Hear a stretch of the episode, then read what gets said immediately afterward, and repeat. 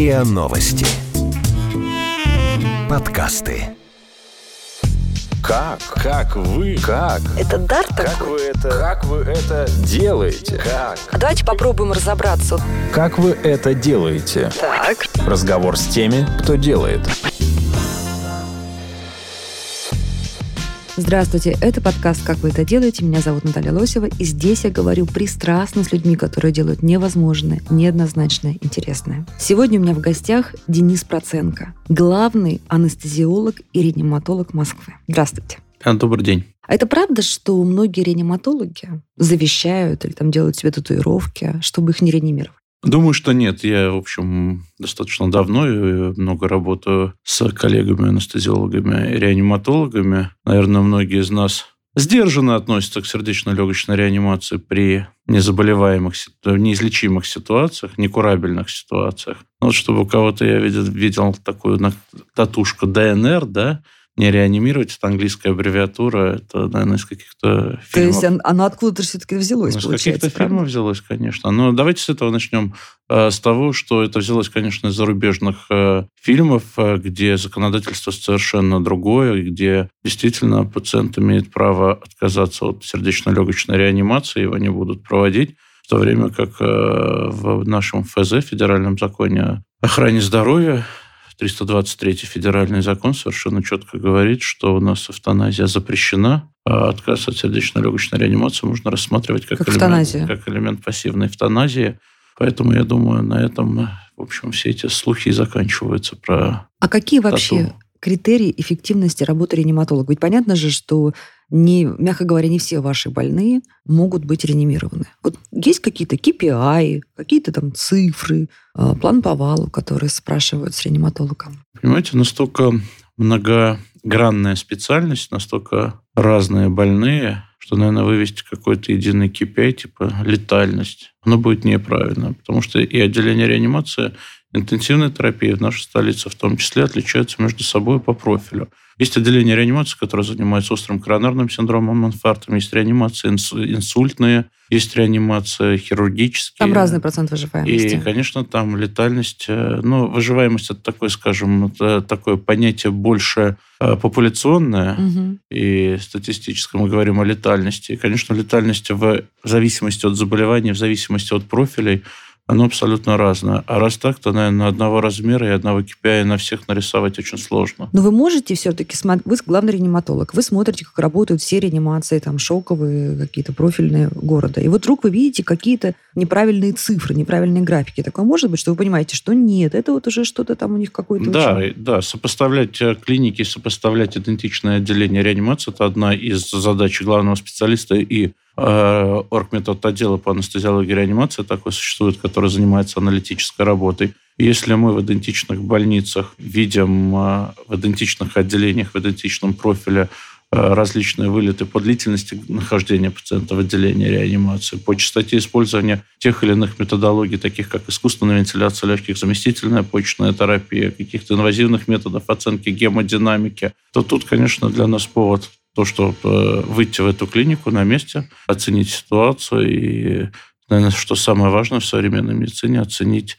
э, приверженность и комплаентность к современным клиническим рекомендациям и протоколам по интенсивной Ну, терапии. мы можем сказать, что, например, ситуация в Москве улучшается, или она находится примерно на одном уровне и не ухудшается, что уже хорошо. Да, ситуация в Москве глобально не ухудшается. Она за последние три года находится на одном уровне с некой тенденцией к снижению летальности. С одной стороны, в отделении реанимации в период нахождения, что мы видим совершенно четко, это увеличение среднего возраста пациента отделения реанимации интенсивной терапии. То есть так как э, возраст москвича увеличивается, соответственно, и вот это, вы знаете, наверняка слышали, что э, такую амбицию, что Москва хочет попасть э, в клуб 80, это когда Мгм. средняя продолжительность э, жителей столицы составляет 80 лет. Это, конечно, определенный вызов, определенный челлендж для всей медицинской В том числе системы, и для вас. а для анестезиологов, реаниматологов особенно. Почему в обывательском сознании реаниматолог, анестезиолог в такой вот серой зоне, да? Вот знают, есть хирург, а, модно иметь своего уролога, своего гинеколога. А, модно говорить, э, там, или принято говорить, что я э, оперировала своего хирурга Иванова, всю жизнь буду его помнить.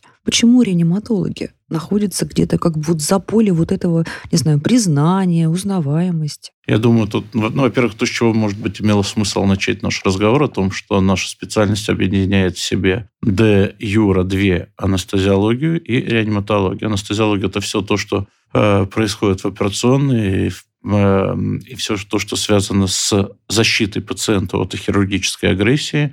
И реаниматология – это такая часть большая интенсивной терапии, то, что происходит уже в отделении реанимации, в палате реанимации интенсивной Или сразу терапии. поступает пациент реанимационный, шоковый, да, какой-то, например? Да, как один, как один из вариантов. И по большому счету тенденция во всем мире и в больших по профилях, э, профильных больницах Москвы наблюдается ровно одно, что анестезиология и реаниматология начинают между собой разделяться. То есть, используя одни и те же инструменты в виде наркозно-дыхательной аппаратуры, следящей аппаратуры, мониторов, а, все-таки они начинают потихонечку так а, раздвигаться.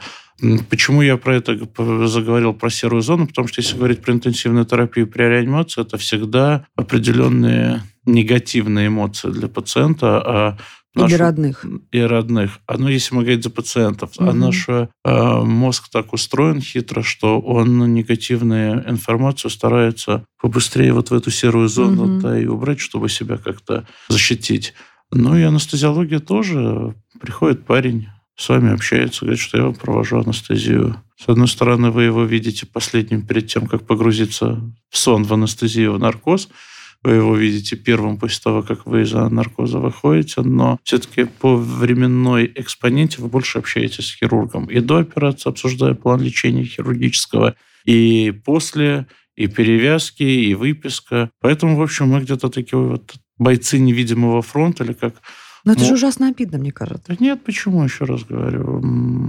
Почему это обидно? Ну, не знаю, мне кажется, что... А вообще, а мне какой... кажется, для, во многом для врачей, для врачей, с моей точки зрения, а для анестезиологов, реаниматологов, в особенности важно больше признание в профессиональной среде, нежели признание в пациентской. И там как когда-то была ну, есть такой набор э, пословиц по анестезиологии и реанимации. Когда-то такая пословица была, что анестезиология – это во многом не наука, а искусство, и поэтому оно понятно только людям, которые способны в нем разобраться. Это утешительно, да. Да, поэтому, да, такой приз зрительских симпатий тебя высоко оценивают коллеги. А какой процент, я понимаю, что сейчас задам очень дилетантский э, пошловатый вопрос, но тем не менее, какой процент успешности операции либо возвращения там, жизни человека после травмы какой-то зависит от хирурга и от реаниматолога, и от анестезиолога. Ну, с моей точки зрения, если в клинике так стоит вопрос, эту клинику надо закрывать. Ух ты, почему? Потому, ну, потому что команда что, Да, быть. потому что современная доктрина, и я люблю эту фразу, говорит, что время Булгакова и земских врачей, оно прошло а и какое время пришло? Время мультидисциплинарных команд, время командной mm. работы, время, когда профессиональная команда решает поставленную задачу по спасению жизни, по проведению хирургического метода или нехирургического метода лечения. А, накопление знаний медицинских происходит информация так быстро, что удержать одному доктору в голове весь этот вал информации невозможно. А когда каждый из членов команды дополняет вот этим информационным современным потоком информационном э, знании всей команды, это приносит какой-то, приводит к какой-то полноте и к какому-то понятному результату лечения. Ну, бывают же ситуации, когда хирурги так несколько надменно относятся к анестезиологам, реаниматологам. То сейчас, видимо, уже не, не то время, да, когда эта надменность может остаться. Ну, нет, думаю, что на самом деле надменность осталась, и этот такой легкий троллинг «поправь мне лампу», это все осталось, но не, не в команде, есть, кстати, классный-классный анекдот по этому поводу. Давай. Наш формат позволяет. Да, в общем, нормальная команда, нормальный хирург, нормальный анестезиолог, 25 лет э, вместе проработали. В общем, э, хирург умирает, и ночью прис, прис, прис, приснился анестезиологу. Ну, тут как что? Он говорит, да нет, все хорошо, говорит, никакой сверхурочки, никаких, говорит, проблем, спокойные такие дежурства, все хорошо. Он говорит, ну ладно, ясно, говорит, это, говорит, хорошая новость. А плохая есть? Он говорит, да, плохая есть. Какая? Говорит, до воскресенья вместе опять дежурим. Ужас какой. Понимаете, да, такая синергия, такая синергия в настоящей команде. Почему я вспомнил этот анекдот? Такая синергия в команде, действительно, знаете, это оперировали, умерли в один день из этой серии. Круто.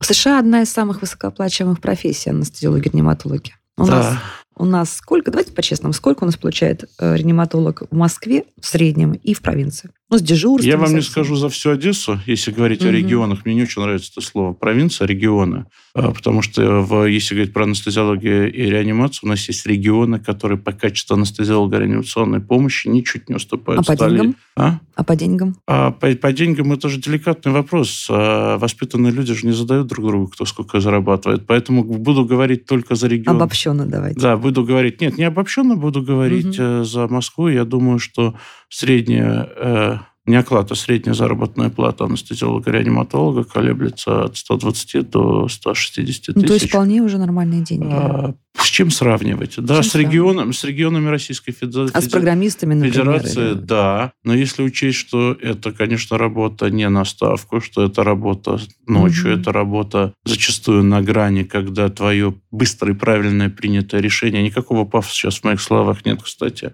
это жизнь пациента. Я не знаю, много это или нет. Это вообще, наверное, ведь особый тип реакции мышления, да? То есть не... Ну да, неотложная медицина, э, интенсивная терапия. Анестезиология, кстати, тоже, опять же, про анестезиологию говорят, что это э, часы покоя, когда планово длится анестезия, ничего не проходит. И минуты ужаса, когда возникает какая-то э, нестандартная экстренная ситуация. И когда именно анестезиолог вытягивает больного? Э, команда, все равно равно команда. команда. Но просто в этой ситуации, может быть, анестезиолог становится э, лидером э, и человеком, который регулирует происходящее в операционной. Это говорит хирургу где-то остановиться и так далее. Но это все равно, я уверен, это все равно команда. И идеально, когда команда друг друга понимает с полуслова, с полувзгляда, без лишних эмоций. Вообще в экстренной медицине, наблюдая со стороны, можно показаться, что вот как-то никто не спешит, человек умирает, а тут вот нет такой суеты, знаете, как нас в кино воспитали. Монитор запикал, все забегали Мгм. и так далее. Вы этого, наверное, не увидите. Почему? Потому что в хорошей команде каждый знает свою роль, мы это учим, мы это тренируем, а, и с нашими медицинскими сестрами, и с врачами, и с ординаторами. Каждый должен знать, что это делать. Если там наступила остановка кровообращения, не надо сестре говорить, сколько набрать адреналина, потому что она это знает. знает. Э, Да, ты поворачиваешь голову, она тебе шприц подает. И это и есть вот эта команда, о которой я вам говорил. Без... Это прям идеальная, идеальная ситуация? Или вы стараетесь, чтобы во всех ваших клиниках, э, в клиниках Москвы, вот Это- такая слаженность? Этому учат тренинги Это, это, есть? это, этому учат, это есть тренинги, это в системе департамента здравоохранения есть один из крутейших, не, не постесняюсь этого слова, хотя, как вы видите, это к пафосу не очень склонен, но он, правда, очень крутой симуляционный центр на базе Боткинской больницы, где э, на современных симуляторах учат и искусственной вентиляции легких, и расширенной сердечно-легочной реанимации, и поведению. Там есть специальный класс, э, который имитирует э, чрезвычайную ситуацию, взрыв в метро, где учат, как себя вести в очаге поражения симуляционном. Поэтому мы стараемся, и ведь существуют программы, это делать, еще раз говорю, методологически обучение, обучение постоянно. Вообще любая медицина – это постоянный залог. Эффективность – это постоянное обучение. Но и анестезиология, реанимация, как частный случай, тоже. Как вы это делаете? Разговор с теми, кто делает. По шкале 10 баллов мы сегодня, ну, возьмем Москву. Московский уровень э, в среднем реаниматологов-анестезиологов по сравнению с американским или, например, германским. Думаю, баллов 5, если откровенно. Чего нам не хватает? Нам не хватает знания английского языка. Банальная вещь. Нам не хватает в популяции врачей свободного знания английского Потому языка. что вся литература современная, Вообще, все между- конференции... международно медицинский он стал английским. Он стал достаточно Мгм. давно не латынью, а английским, и поэтому, безусловно, хорошим тоном считается публикация не в зависимости от э, страны, где провели это исследование, публикация в англоязычных журналах. Что, кроме английского языка, вы бы хотели еще вот хотя бы по своей кафедре подтянуть и исправить, чтобы мы там, ну пусть на 8 баллов вышли? Я думаю, обучение чаще, чем раз в пять лет. Сейчас официально э, доктора проходят сертификаты, сертификационный курс в 144 часа, который мы преподаем на кафедре, один раз в пять лет, это, конечно, мало. Потому что образовываться надо постоянно, и у Минздрава есть это, в общем, идея ввести непрерывное медицинское образование. Надо сказать, что наша команда вместе с Департаментом здравоохранения эти обучалки делает постоянно. У нас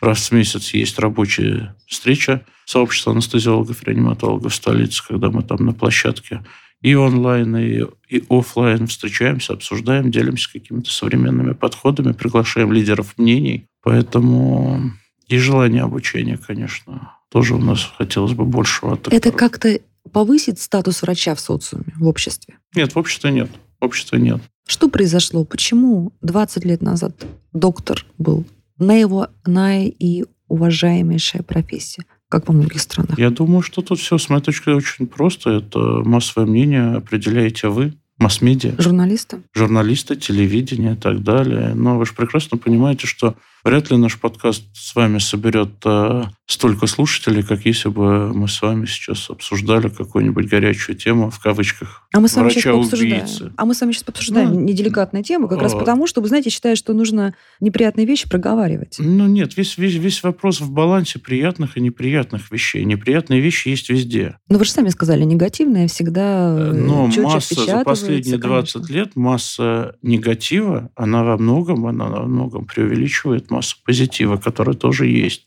И в любой клинике есть интересные случаи необычные, спасенные жизни, которые там по всем предикторам, у нас есть специальная шкала, когда мы можем математически на основании изменения лабораторных, клинических э, с высокой долей вероятности предсказать благоприятный либо неблагоприятный исход. Но при этом в рамках этого там, предсказания неблагоприятного исхода мы этих пациентов э, спасаем. Не всех, но спасаем, и это тоже... А эта шкала какая-то международная, да? Да, это, это шкала международная. То есть она достаточно объективна.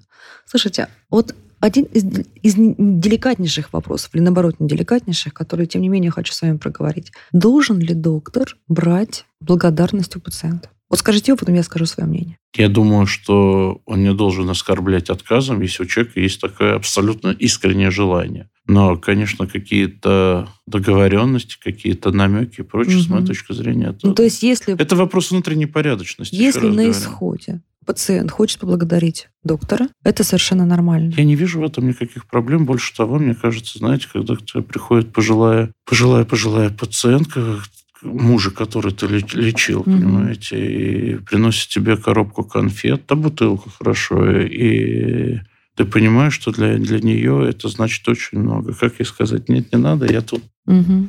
Я совершенно с вами согласна. А... На самом деле, как родственник пациентов. Да? Я помню, что когда мой близкий родственник лежал в реанимации, то для меня действительно была проблема. Я очень хотела, я хотела благодарить каждую нянечку, каждого доктора, который проходил мимо. А в той клинике были очень жесткие правила, и я искала разные ухищрения, значит, чтобы потом уже, когда э, мой родственник выписался, все-таки благодарить, потому что это было нужнее мне гораздо больше, чем доктору. А, хорошо, но это может быть сегодня предметом уголовного преследования? Если доктор взял конвертик... Знаете, все, что сейчас происходит да. в отношении людей в белых халатах, мне кажется, Предметом может быть даже то, что предметом не является, поэтому я, честно скажу, не рискну. Мне кажется, этот вопрос, конечно, надо бы с юристами Почему это происходит? Обсуждать. Почему столько новых уголовных дел, каких-то судебных разбирательств, связанных с докторами? Ну, так история же по спирали развивается. Вспомните, в прошлый век, 1953 год, Москва, дело врачей. То есть Почему? вы считаете до такой степени уже? Я считаю, что да. Это моя персональная позиция. Не как главного специалиста. Я угу. здесь делаю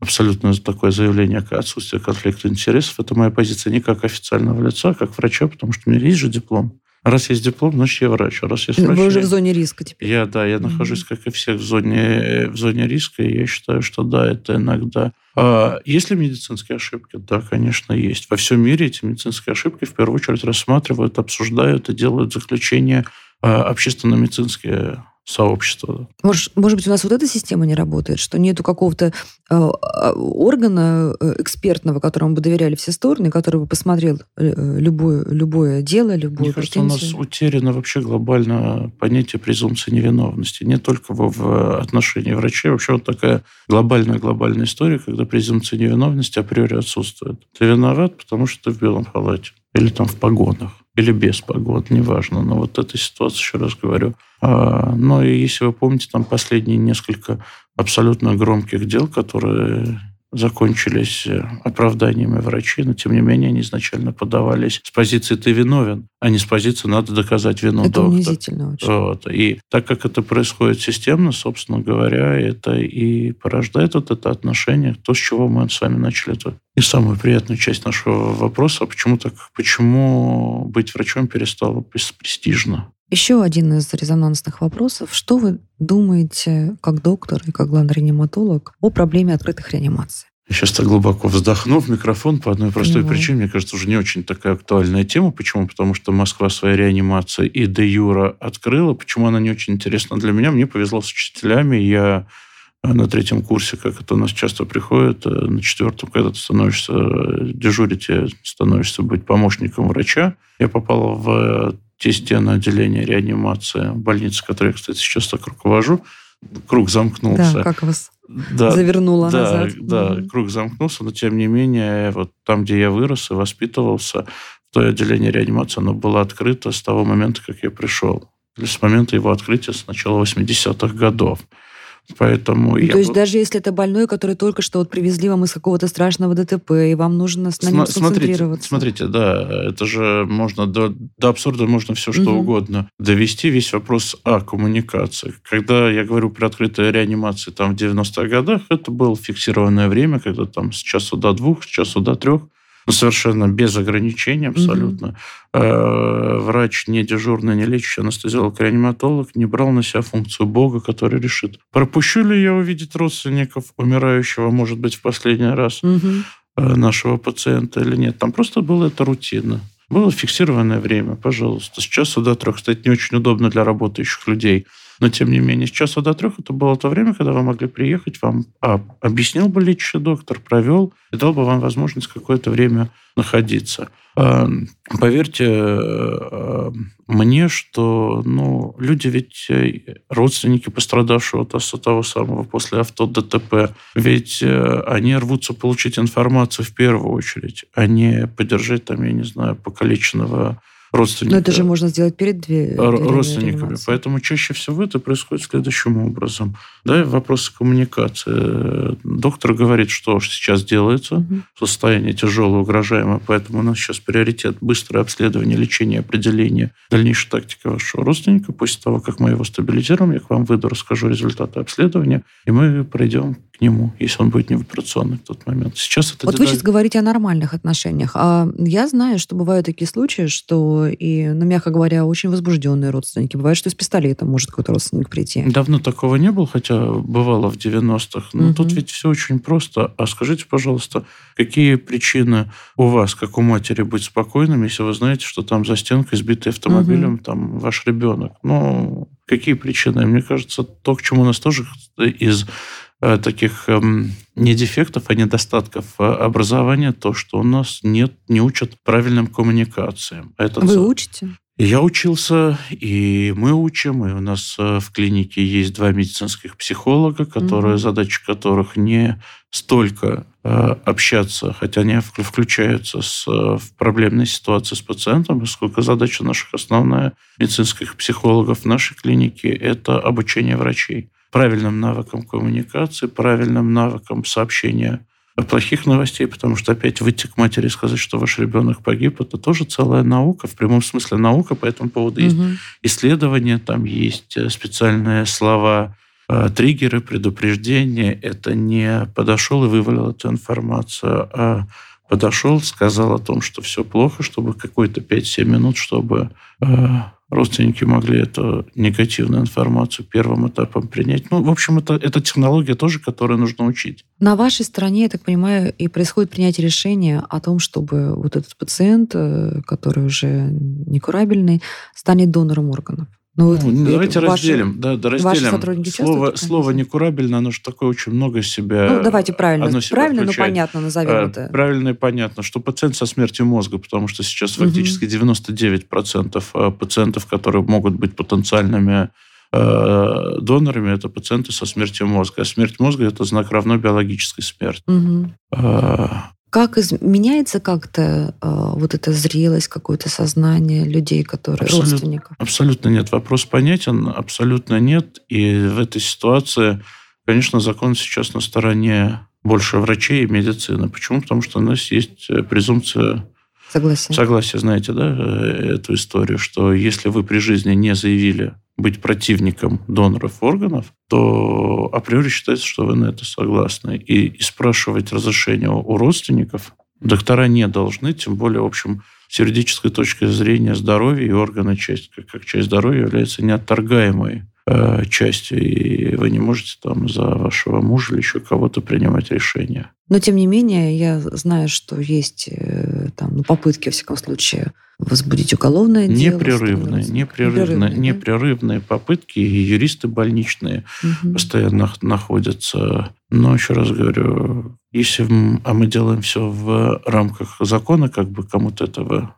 не нравилось, то еще не было ни одного прецедента, чтобы сказали, что это сделано с нарушением. Тут есть, конечно, большая сторона не правовая, а моральная. И мораль и право здесь очень сильно конфликтуют, как мы с вами понимаем. Например, когда по религиозным убеждениям родственники не хотели бы, чтобы органы были изъяты. Ну, еще раз говорю, у нас светское государство. Угу. А покуда, покуда у нас светское государство, как мы можем религиозные какие-то начинания транслировать на законодательство? И... Ну, то есть в любом случае ни одного проигранного уголовного нет, дела в этом нет, плоскости в Москве нет. Хорошо.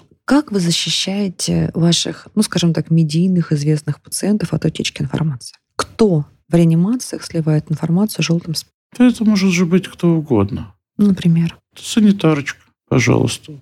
Мы же прекрасно с вами понимаем, там, что есть определенные так называемые желтые ресурсы, которые абсолютно не стесняются в гонораре там, за какую-то фотографию и прочие вещи. И этот гонорар может э, быть э, во много, зарплат. во много раз несколько зарплат. Ну что ж, бороться бесполезно? Или вообще вы считаете нужным с этим бороться? Это вопрос воспитания. Я считаю, что это вопрос воспитания корпоративной культуры, Э, раз. Во-вторых, э, это вторая медаль открытых отделений реанимации. Вторая, угу. да? Ну, любая медаль имеет две, две стороны. стороны да. да, так как отделение реанимации в большинстве своем по городу, да и по стране организовано в виде палат на 6 пациентов, а, но более продвинутые отделения реанимации и руководители, которым, для которых там пациент это не пациент, это в первую личность занимается, конечно, шармированием, насколько это возможно. Там, там есть свои технологические шармирования, имеется в виду закрытие ширмы. Угу. Но, тем не менее, когда пациент находится в шестиместной палате отделения реанимации, у него есть э,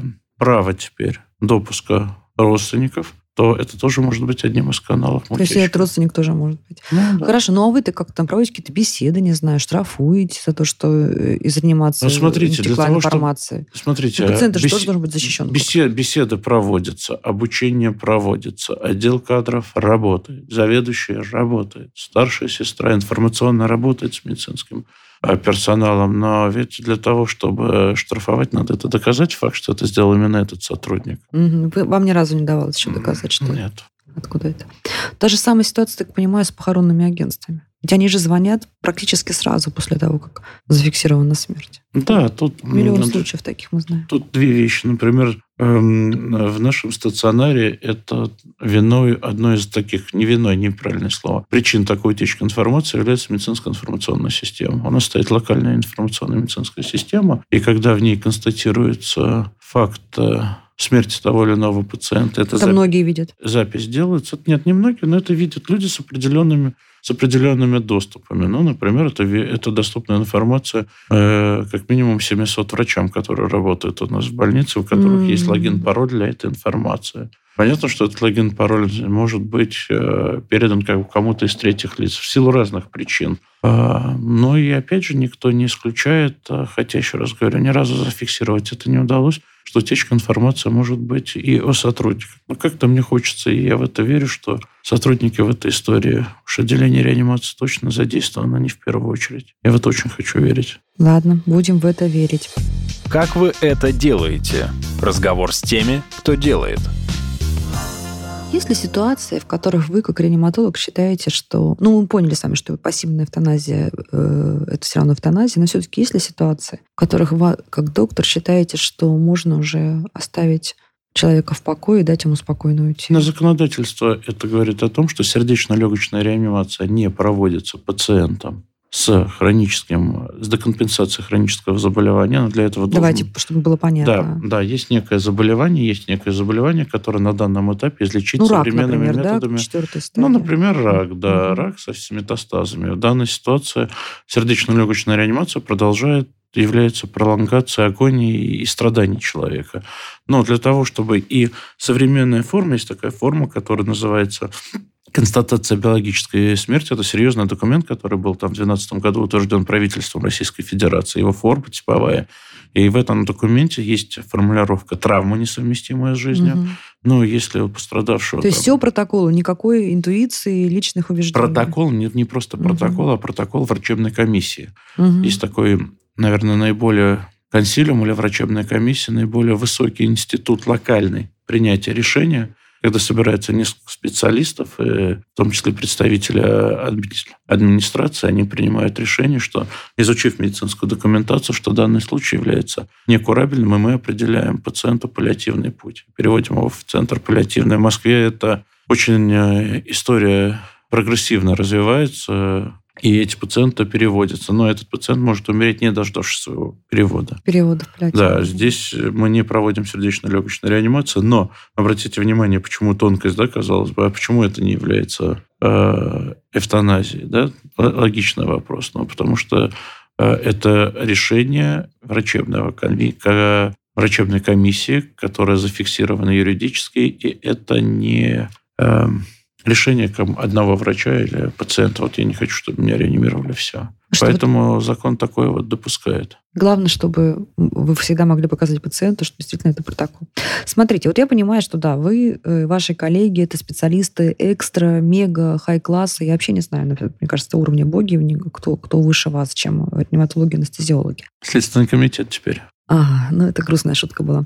А, хорошо, но все-таки как может общество, то есть некий социум, который э, даже там близко не может по, по компетенциям к вам приблизиться, но тем не менее уменьшить количество смерти? Вот, например, во многих странах э, обязаны кафешки, какие-то бары держать дефибрилляторы. Или там в каких-то странах обязательно там, для, для определенных людей курсы вот, э, оказания первой реанимационной помощи. Это помогает или это всего в пользу бедных? Нет, нет, нет, есть большой регистр, это помогает, но вы же понимаете, что, ну, окей, давайте мы сейчас этот автоматический электрический дефибриллятор повесим в холле, я выйду, потеряю, да, я выйду, потеряю сознание, кто из коллег, сидящих рядом с нами, знает, что с ним делать. Вот ведь Надо в чем. учить же, нет? Конечно, поэтому э, повесить э, АЕД, да, автоматический наружный дефибриллятор, это очень такая, с одной стороны, простая история, когда одна пленка клеится на грудь а человеку без сознания, и дефибриллятор сам анализирует, что происходит с ритмом и с работой сердца, и сам голосом дает команды не профессиональному реаниматору, что он должен делать, нажать кнопку с разрядом и так далее. Но еще раз говорю,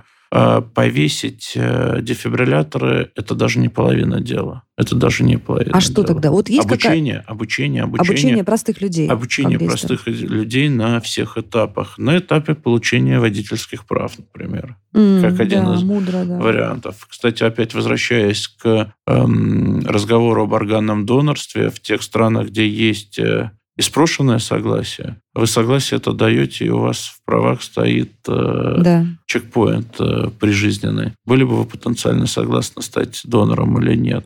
То же самое при сдаче каких-то экзаменов вступительных. Есть инструменты, когда мы это можем э, делать. Кстати, в Москве сейчас есть и коммерческие курсы для базовой сердечно-легочной реанимации. Национальный совет проводит.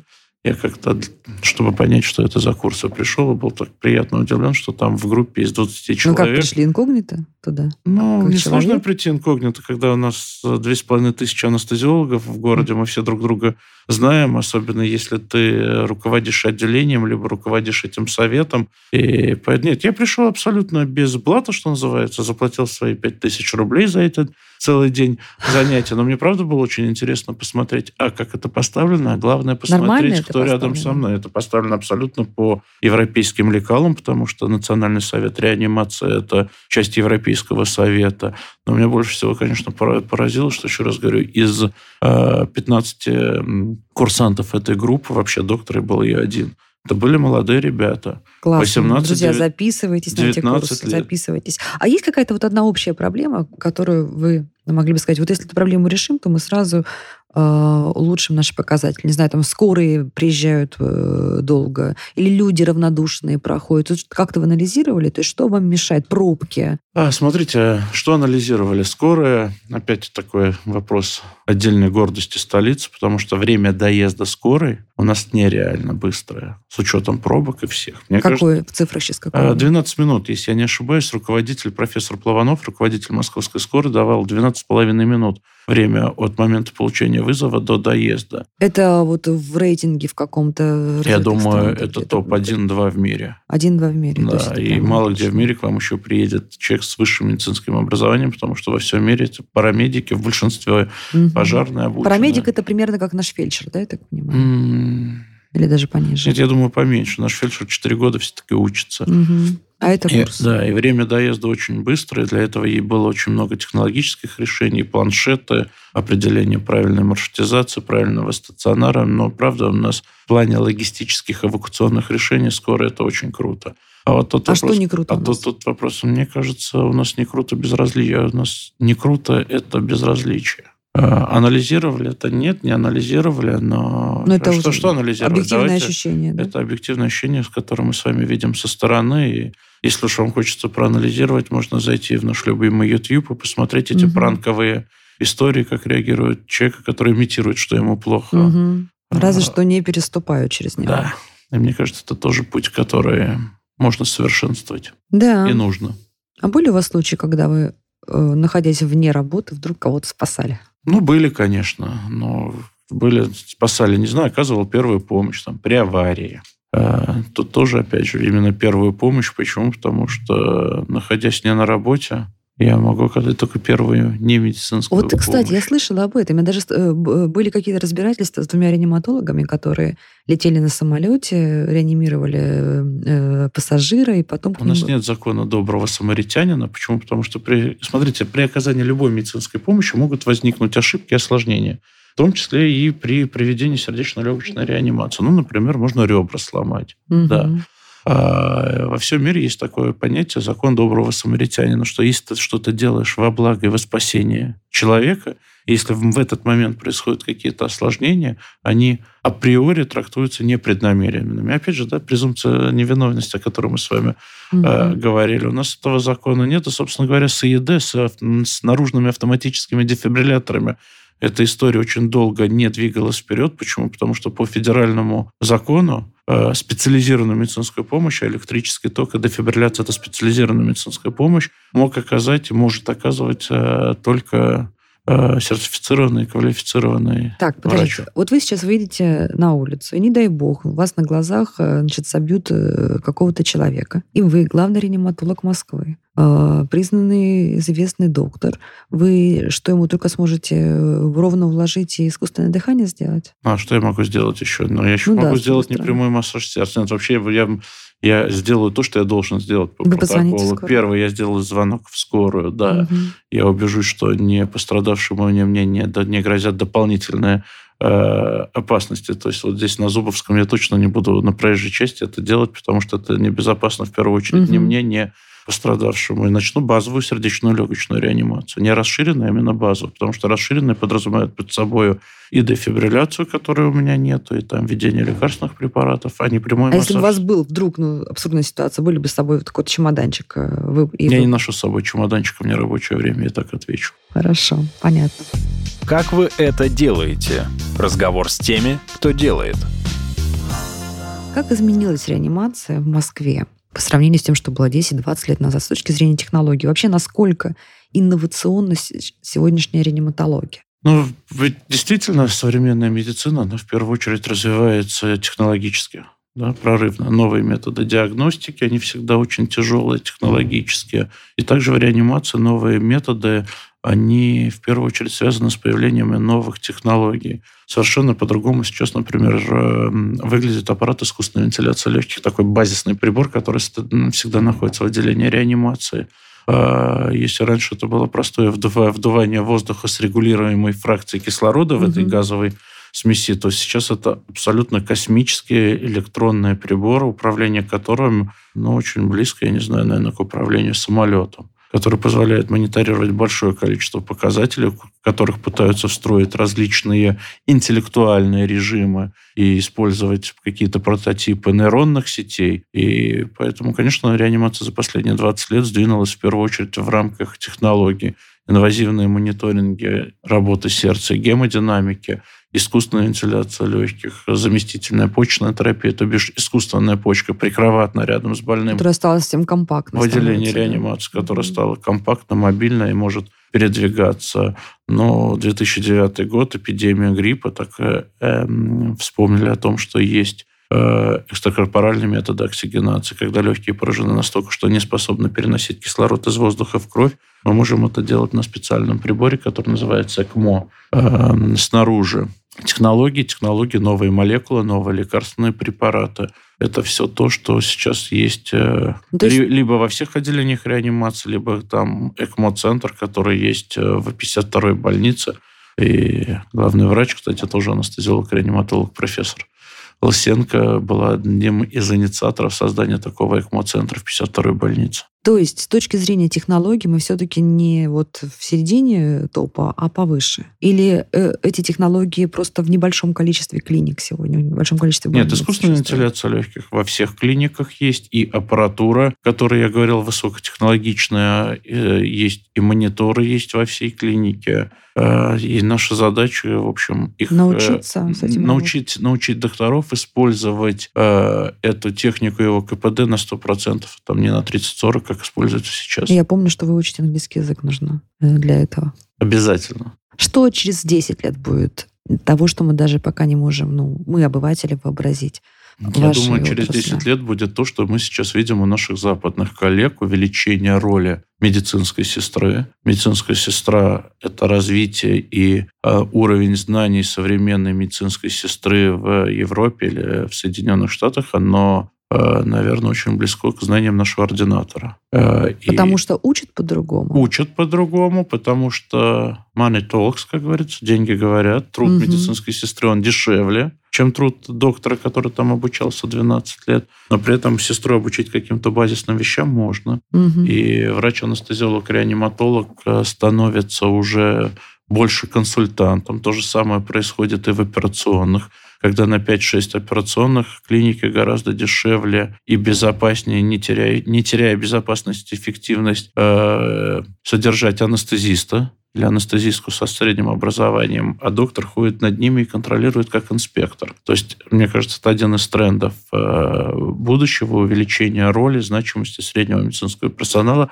с параллельным, безусловно, изменением э, их базисных знаний. Это несмотря на весь вот искусственный интеллект, э, автоматизацию процессов. Да, с, с искусственным интеллектом почему все не очень просто, во всяком случае, в отделении реанимации. Потому что очень разные пациенты, гетерогенные больные, понимаете. Что такое гетерогенные? Гетерогенные больные? Разные больные. Например, воспаление, тяжелое воспаление легких, которое требует искусственной вентиляции легких. Воспаление тяжелое легких у пациента молодого и у пациента пожилого формально это одно, один и тот же диагноз, да, пневмония. А фактически? А фактически протекает совершенно по-разному, потому что эта пневмония у пожилого пациента приводит к ухудшению его сахарного диабета, который есть сопутствующая патология, ухудшение работы сердечно-сосудистой системы, которой он страдает, там ишемической болезнью сердца, а у молодого человека этого нет. А разве алгоритмы не точнее поймут при всех введенных данных? А, Прогнозируют там? Введение данных – это временной процесс, а принятие угу. решения он гораздо быстрее нужен. Поэтому, к сожалению, нейронной сети, ее, наверное, мы будем обучать, как, когда-то обучим, но сейчас пока